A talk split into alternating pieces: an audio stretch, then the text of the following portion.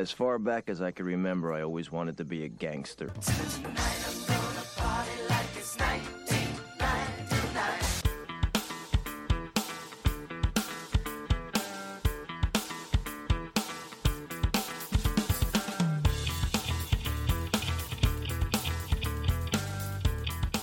Hello and welcome back to the Last Jedi on the Left podcast. Uh, we're once again looking at the films from 1999, and for this episode, I'm joined by Katherine. Hi, thank you for having me again. Yeah, you're you're most welcome. Uh, thanks for thanks for coming back on. Anytime. Yeah. Um. So so yeah, we've. Uh, I say again, as I say to everybody, that the the brief is to you know pick a film that you're interested in from the year 1999, and you came up with "But I'm a Cheerleader." I did. Yeah. I want, yeah, I wanted it's movie I love. I wanted to pick um because I was looking through the films that came out in 1999, loads of action, loads of like classics, but I wanted to pick something maybe a little bit different um from your other guests that you might have on. Yeah, I, I definitely don't think you're alone in that as well. From some of the some of the picks that people have gone for, I just Yeah. you know not necessarily what you'd always imagine, but, uh, but uh, more the more the merrier. Like I say, it's it's it's interesting to get the you know the films that people really like that are not just you know whatever won the awards that year or whatever was top of the box office, for example. Um, and this one is is definitely one of those. I think it's so. What are your sort of memories from when you originally saw it? So I think I first saw it when I was around 12, 13. Um, it was actually one of the movies that I rented from the library because that's Okay. how I used to see movies over a decade ago. Um, I think I I think I rented it because I thought it would be like Bring It On, which it's Okay. absolutely not. Um, but I, re- I just remember seeing it and feeling instantly really connected to it instantly like this this is so funny this is so unique um and looking back now I maybe know why I responded it to it so strongly not knowing like I was queer at the time but clearly there was a part of me that was like oh this is a movie that's important for me Yeah, um, I can sort of totally get that. Like, it has got that, um, particularly like with with the the the cover, like the the main movie poster as such. It's got that kind of um typical sort of high schooly type American thing going on there. yeah Um, and like that was because for me it was one I, I actually hadn't heard of up until I think it was probably even in like up to the pandemic, and kind of had come across it um probably on Letterboxd, which like I know I know you use it as well, Yeah. but uh, people are probably sick of hearing me talk about it. So um, but you know you, you see the poster on there, and it's like Natasha Lyonne by this point is like really famous. She's obviously like when it's filmed, it's around the time of of like American Pie when she was in that. But now it's kind of like, oh, it's the the woman from well, at the time it would have been like Orange is the New Black, or you could Yeah. even go like Russian Doll or anything that she's done since as well. Mhm. Um, so she's like more famous now than she probably ever has been as well. Um, but yes, so for me it was one of those of going, oh, that's interesting. It's from a, a good number of years ago by this point, but it's it's a film she's and I hadn't really known too much about it, and then you sort of read into it, you go, oh, that sounds interesting, and then it's again, it's just Yeah. really really interesting film to watch.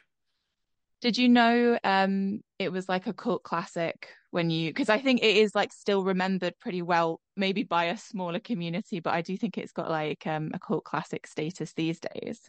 So it, it wasn't one that I knew really like anything about going into it. Um, but then, like you say, since you kind of you you I watched it and you kind of learn about it and stuff, and you go, oh, okay, this is it's it's interesting because I'm I'm always quite into like films that are considered cult classics. Um, but this was just necessarily maybe a cult that had just passed me by up until this point, effectively. Yeah. So it was quite nice to then find something new and, and, and kind of join in from that point of view. Um, and yeah, I, I, I, I like I say, I really, I agree with you. It's, it's, it is really funny. It's that kind of, um, sort of very in your face way of, of being quite, uh, uh, uh, dealing with what is effectively not a very nice subject, really. Yeah, it's it's kind of a satire about something horrible, like conversion therapy, which, you know, is torture to children, but it manages to still be funny. It manages to still be quite charming and also weirdly heartfelt at the same time. So it walks a really fine line, um, but manages it to do it really well and in a way that, you know, still enjoyable watching 20 years later or whatever. Yeah, definitely. Um, it, it's it's one of those of like because you've you've obviously got the sort of initial uh idea, I guess, of like you know satire on on like say conversion therapy, but then it also mm-hmm. has that basically underlying love story element to it as well, which is I guess a little bit more conventional in a way, albeit yeah in an unconventional way. Um, but but yeah, um, so yeah, I, I think it's um it, for me, it's an interesting one, and I guess we kind of we get, get onto the subject of like how how you think it's aged, perhaps in in the last sort of twenty five years. Um, I think it's an interesting one in the way that there hasn't. Uh, I mean, maybe you can correct me on this because again, I'm I'm perhaps not the the most plugged in, shall we say? But there hasn't really been too much of anything else like it. I don't think. Yeah, um, I love rom coms and I think they're such a fun genre. But like rom coms have really like been dying out recently, and people always saying this is going to save rom coms. I just feel like Hollywood is missing a trick by not delving into more like gay, lesbian, women dating women, men dating men, because there's like aspects to gay dating that is different than straight dating. So there's loads of comedy to mine. And in terms of like other lesbian rom-coms. There's next to none. Like um Bottoms has come out recently, which is like almost it's kind of a similar line to this, like a, irreverent comedy.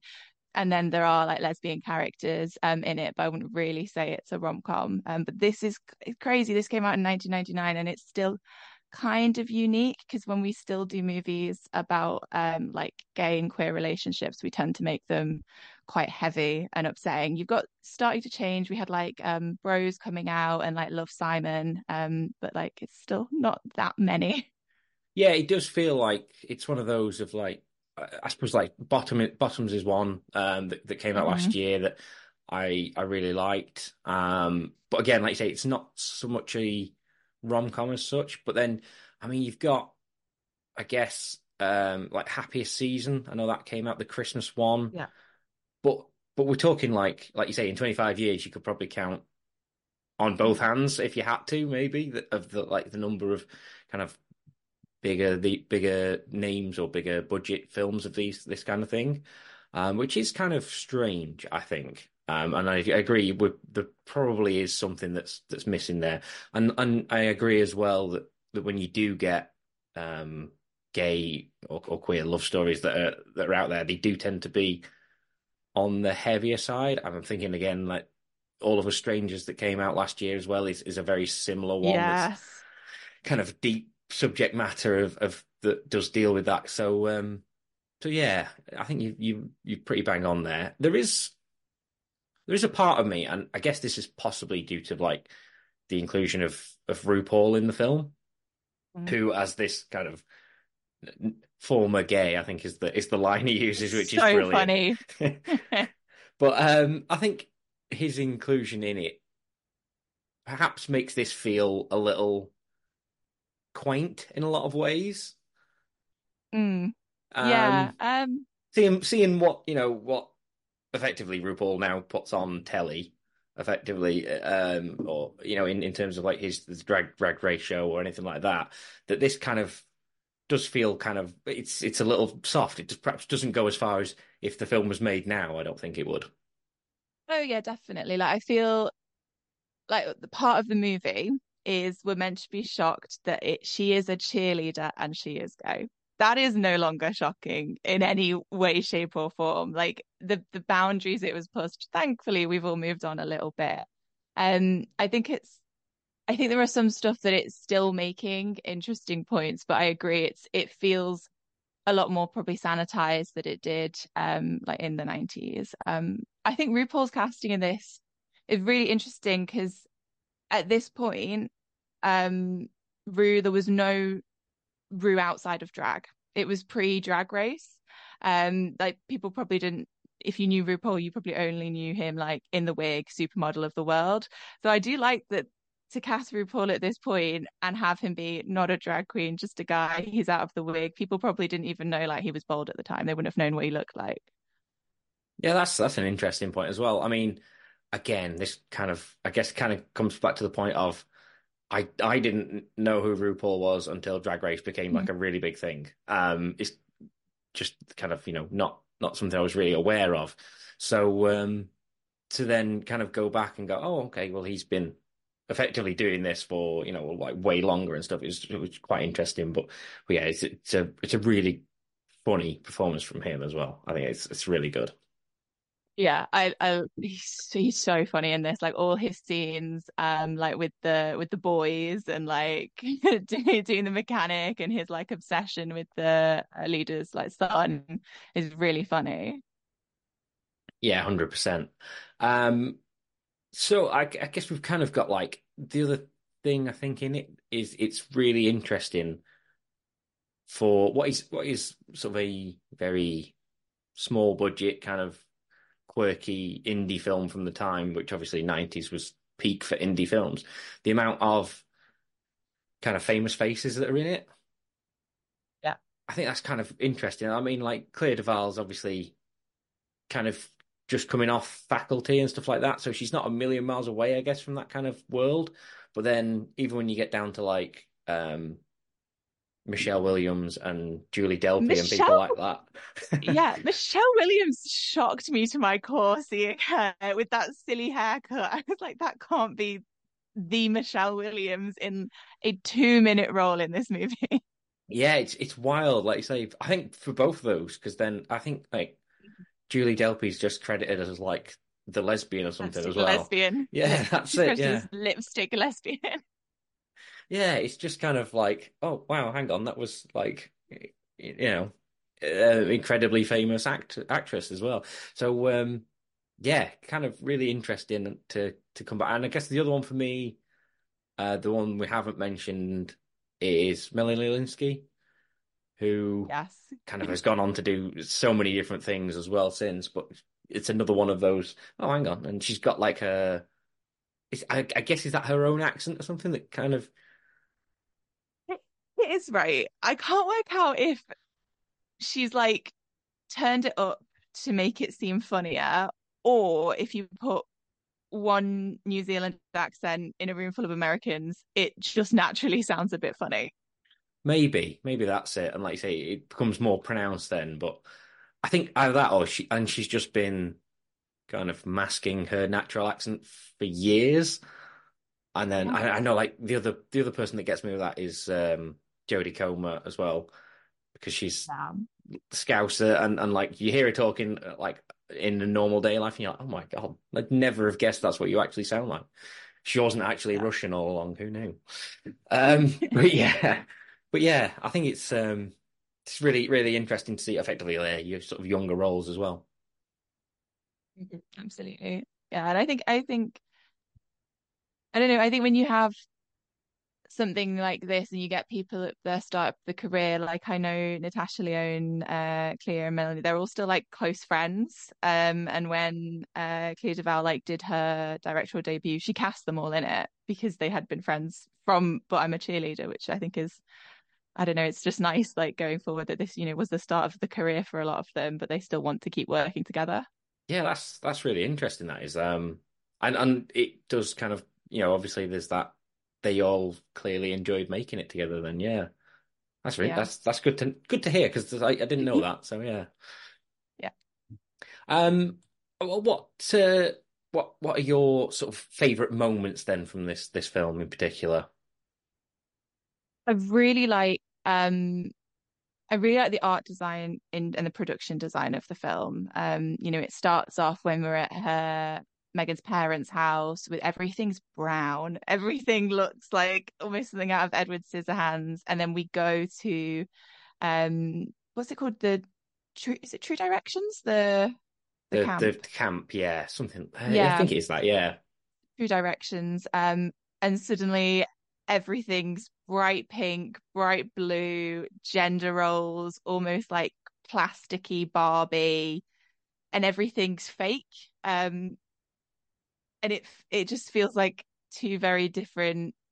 It's, it's making the point really well that the gender roles that they're trying to impose on these kids are not real, and it's as fake as the fake flowers that she's like putting into the ground. Yeah, hundred percent. I, I um, it's it's interesting the comparison of like um Edward Scissorhands and I guess like then like Tim Burton films in general. Because uh, it's the the comparison I was going to draw would be like to John Waters films. Effectively, it's that kind of very out there, like everything's quite outlandish and quite bright, you know, pastel colors and things yeah. like that. Um, so yeah, that's uh, but I I think the the Tim Burton ones are very apt as well. Mm-hmm. I I definitely think they're deliberately referencing um, John Waters because um, Megan's mum is played by Mink Stole, who is in pretty much every John Waters movie. Um, right. Okay. That he ever made. So I feel like they must have cast her a little bit for that reason. Yeah, yeah, that, has got to be a, like a direct callback to that. Then you'd think. Yeah. Um. So yeah. Um. I know one of the things, like moving on, I guess, a little bit in terms of in the film, and this was one of the things that I kind of found funny from watching it as the the two ex ex gays. Yes. Um, but apparently, and I didn't realize, but that is like an actual an actual thing. There is like a group of people out there who are the ex ex gays of people who've kind of been through this and then realized mm-hmm. that that they were lying to themselves when they considered themselves ex gays as such. And I, I, yeah, it was an eye opener. I love them. Me. Yeah, they're called Lenny and Lloyd Morgan Gorgon, which is a great name. um, but yeah, it's it's definitely a real thing. Um, but also this is, I think they really tie back to what I was saying earlier. Is you know throughout all these jokes and the satire, it does have like a lot of heart, and the idea that you know these two older guys are trying to look after um you know the kids who are very vulnerable um in the conversion therapy. I don't know it's this whole idea of like um found family and which is like so big like within the like the gay community. And then i also love you know we're laughing at what true directions looks like but also their home is walls to floor rainbows every single where. So like maybe they also have gone a bit too much the other way. Yeah. Yeah very true yeah. Um but yeah it it is interesting. I think it kind of comes back i guess a little bit in terms of obviously what you're saying about the, the cast really loved obviously working together and everything uh, that that shows because if they're still friends. But there is that kind of element of you know the, this is them the characters as such finding their, like you say, found family as well. Um, so that's that's an interesting sort of um, point to it, I think, as well. Mm-hmm. And the villains in it are buffoons, so they are devoid of like logical thinking, and a a lot of the humor, not all of it, a little bit comes from like laughing at like oh these are gay boys acting gay um but a lot of the humor comes from laughing how, how ridiculous homophobia is when you actually boil it down. Um, and the people that run the camp are not the worst people in it. It's, you know, you then get the scenes with their parents and you see like, oh no, they are like the actual villain of the piece when, you know, when they say like, this is why your mom left or whatever.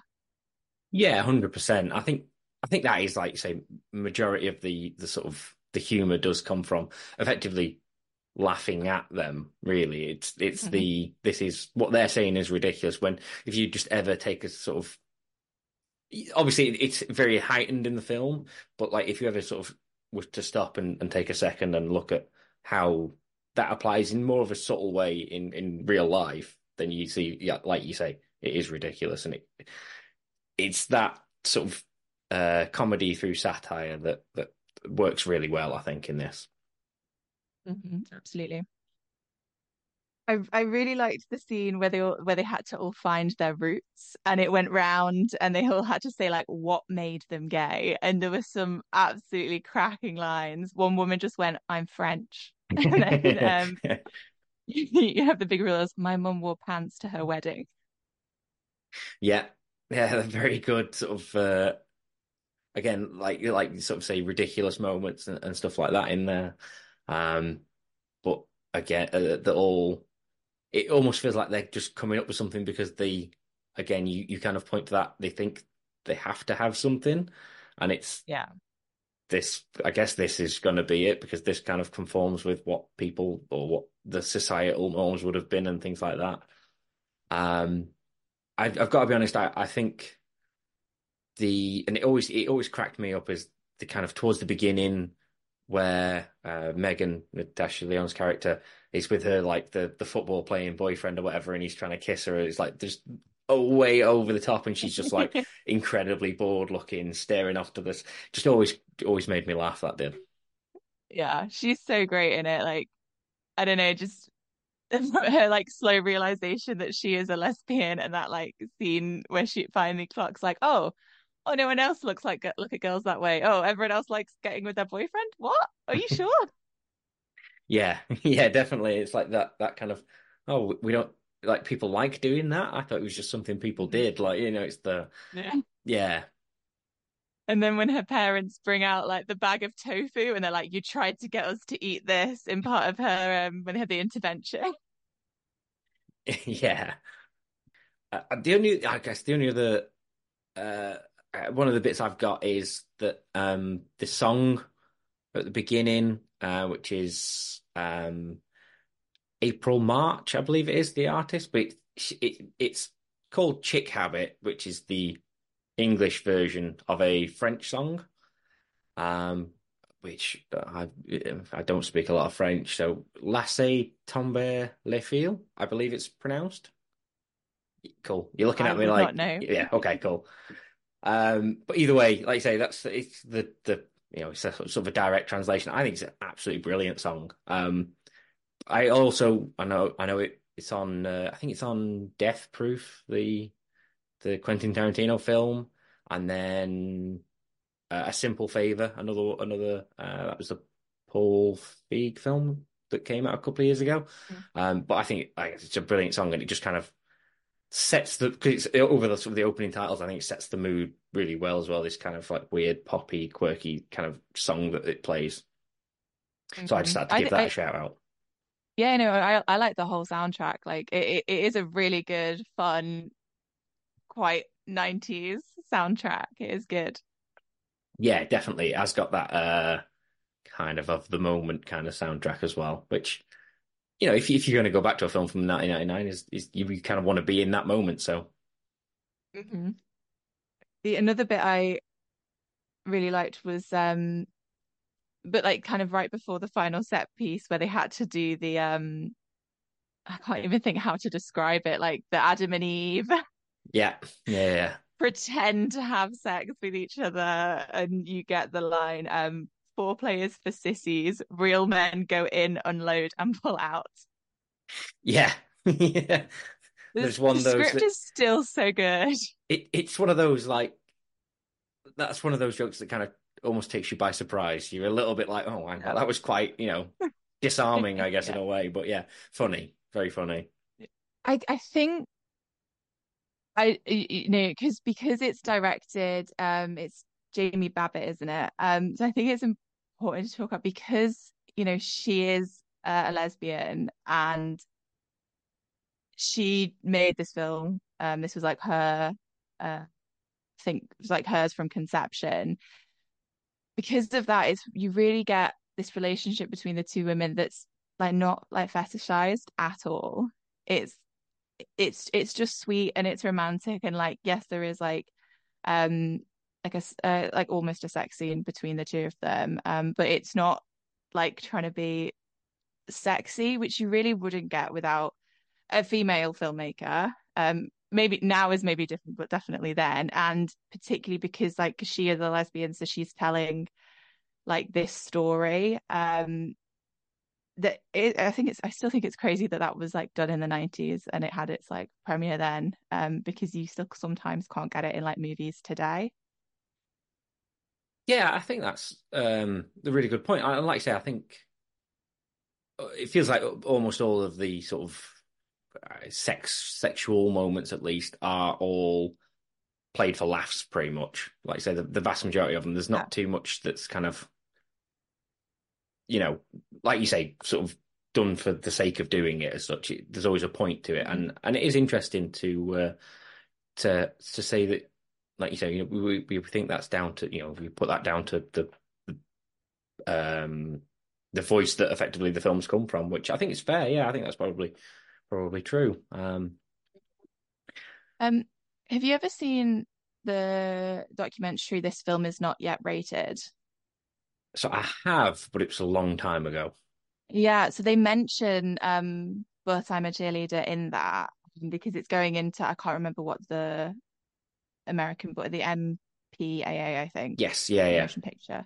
Yeah, it, it's like going into like um how the ratings are done, and they mentioned But I'm a Cheerleader because it came out the same year as American Pie, um, and it got a higher rating than it initially because and you know as they like talk about in this documentary because like it featured like a scene between two women as opposed to like someone fucking a pie and that is allowed like a lower rating um so they actually had to like recut the original scene between um the two girls to give it a, a lower rating Right. otherwise okay. it was getting the highest possible in which case it's like really hard to show Yeah, so my understanding is they have like the effectively the NC-17 rating in America, which is which is only like in terms of rules wise, it's equivalent to like the 18 over here, but uh vast majority of like like cinema chains or whatever would would just refuse to show it basically in that case, and it's effectively known as like a, a bit of a death sentence for the for the film, which I can't remember. I kind of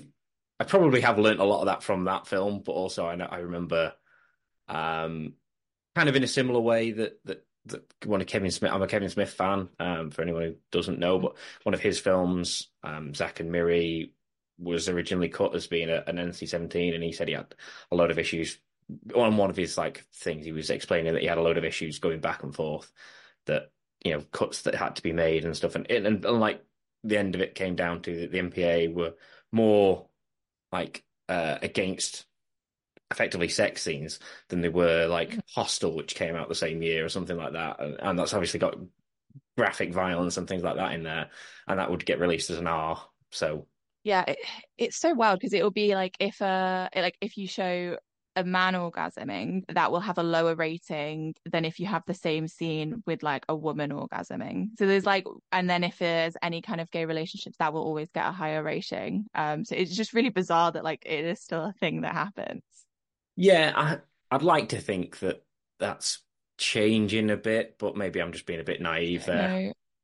I think, and I've not seen this movie because it didn't look very good, but I do remember there were lots of talk that there was a Rebel Wilson Anne Hathaway movie, um, and they had to fight to get that to have a lower rating. And she, I think Rebel Wilson, because she's like a former lawyer or something, she like represented the film um with them or something.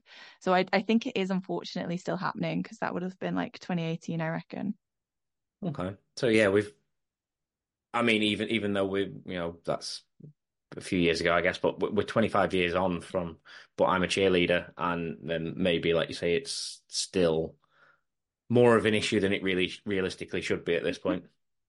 Yeah.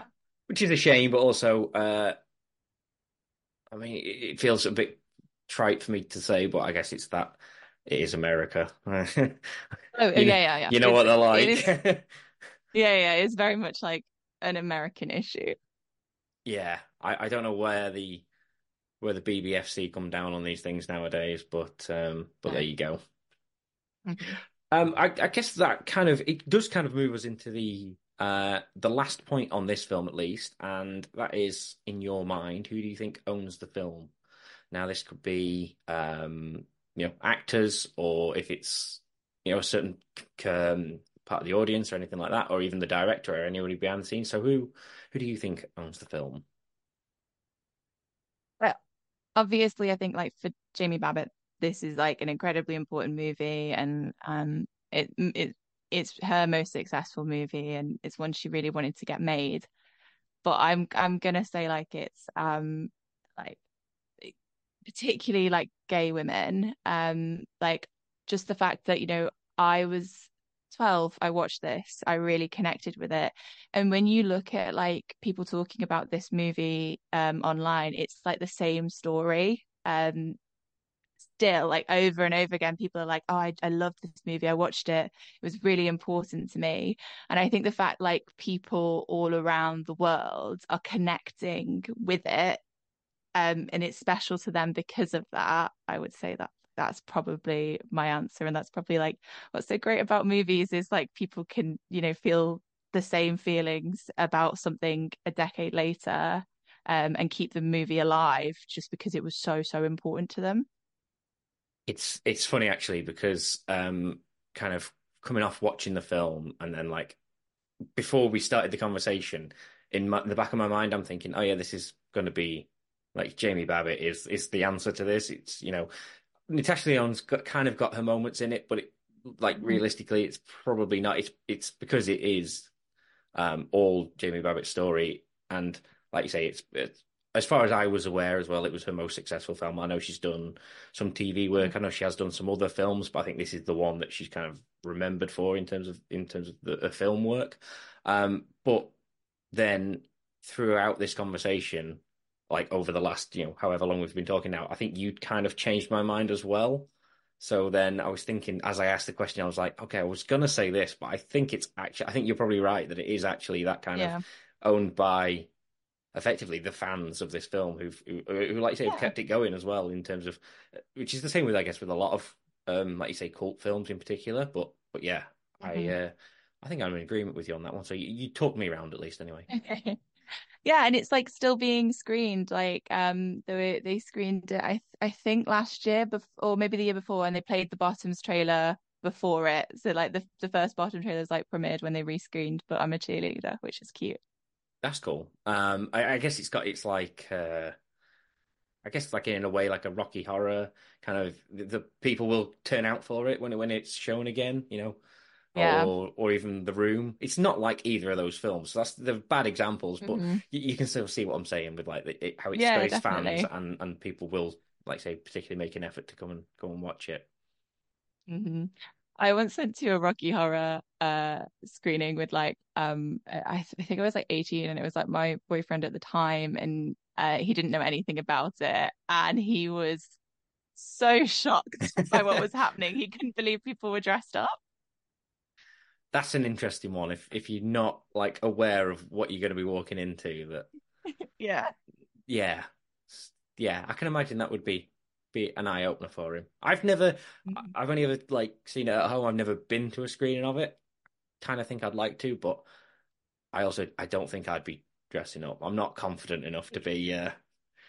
I wasn't dressed up. I was. He like surprised me, so I didn't even get a chance to like warn him. He just knew, oh, this is something that Katherine likes. and then we saw like um like a history teacher, like dressed up as well. so it was just like a really weird time. Uh, be an interesting evening. One one that you can uh, talk talk about again, let's say. So yeah, I yeah. can imagine imagine how that would have gone down. So yeah, that that kind of uh, moves us on nicely then into your your top five for the. So we've got guests have coming on to let us know that what their top five films are from that year. Now, obviously, don't feel obliged to say the film that you've picked, but uh, we can go from there. Yeah, so I didn't include But I'm a Cheerleader. It probably would be in there, but I thought I'd name five other films. Yeah. Um, so I had number five, um, Drop Dead Gorgeous, um, which is the you know mockumentary style. It's uh, of a beauty pageant. It's quite similar to become but I'm a cheerleader in terms of like tone and it also has like loads of people that have gone on to be like hugely successful like Amy Adams, uh Kirsten Dunst, Allison Janney, she was at the time, but you know, it's got a great, great cast and it's really, really fun. Um, it's an interesting one. It's not one I've seen, um, mm-hmm.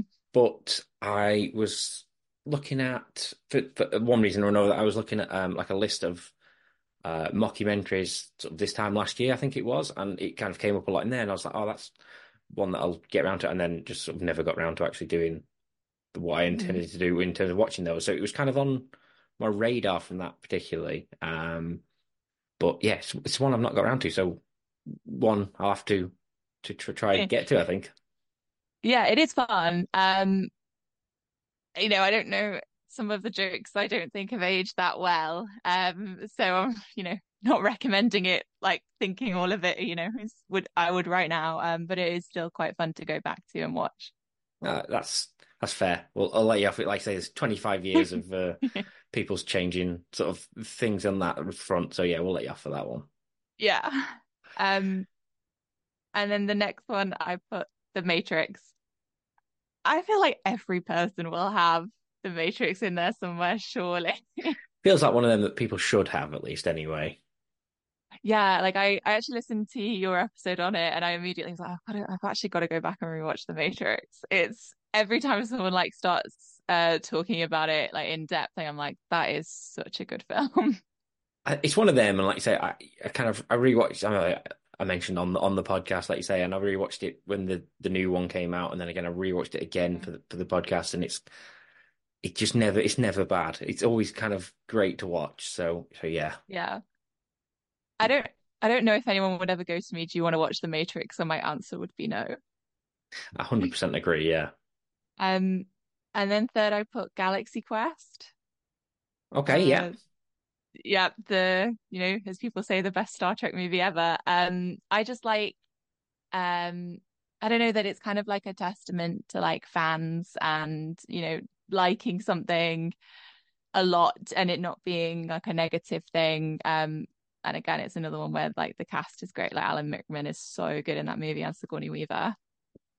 I again, I, I don't want to give away spoilers, but I am going to keep my powder dry on Galaxy Quest.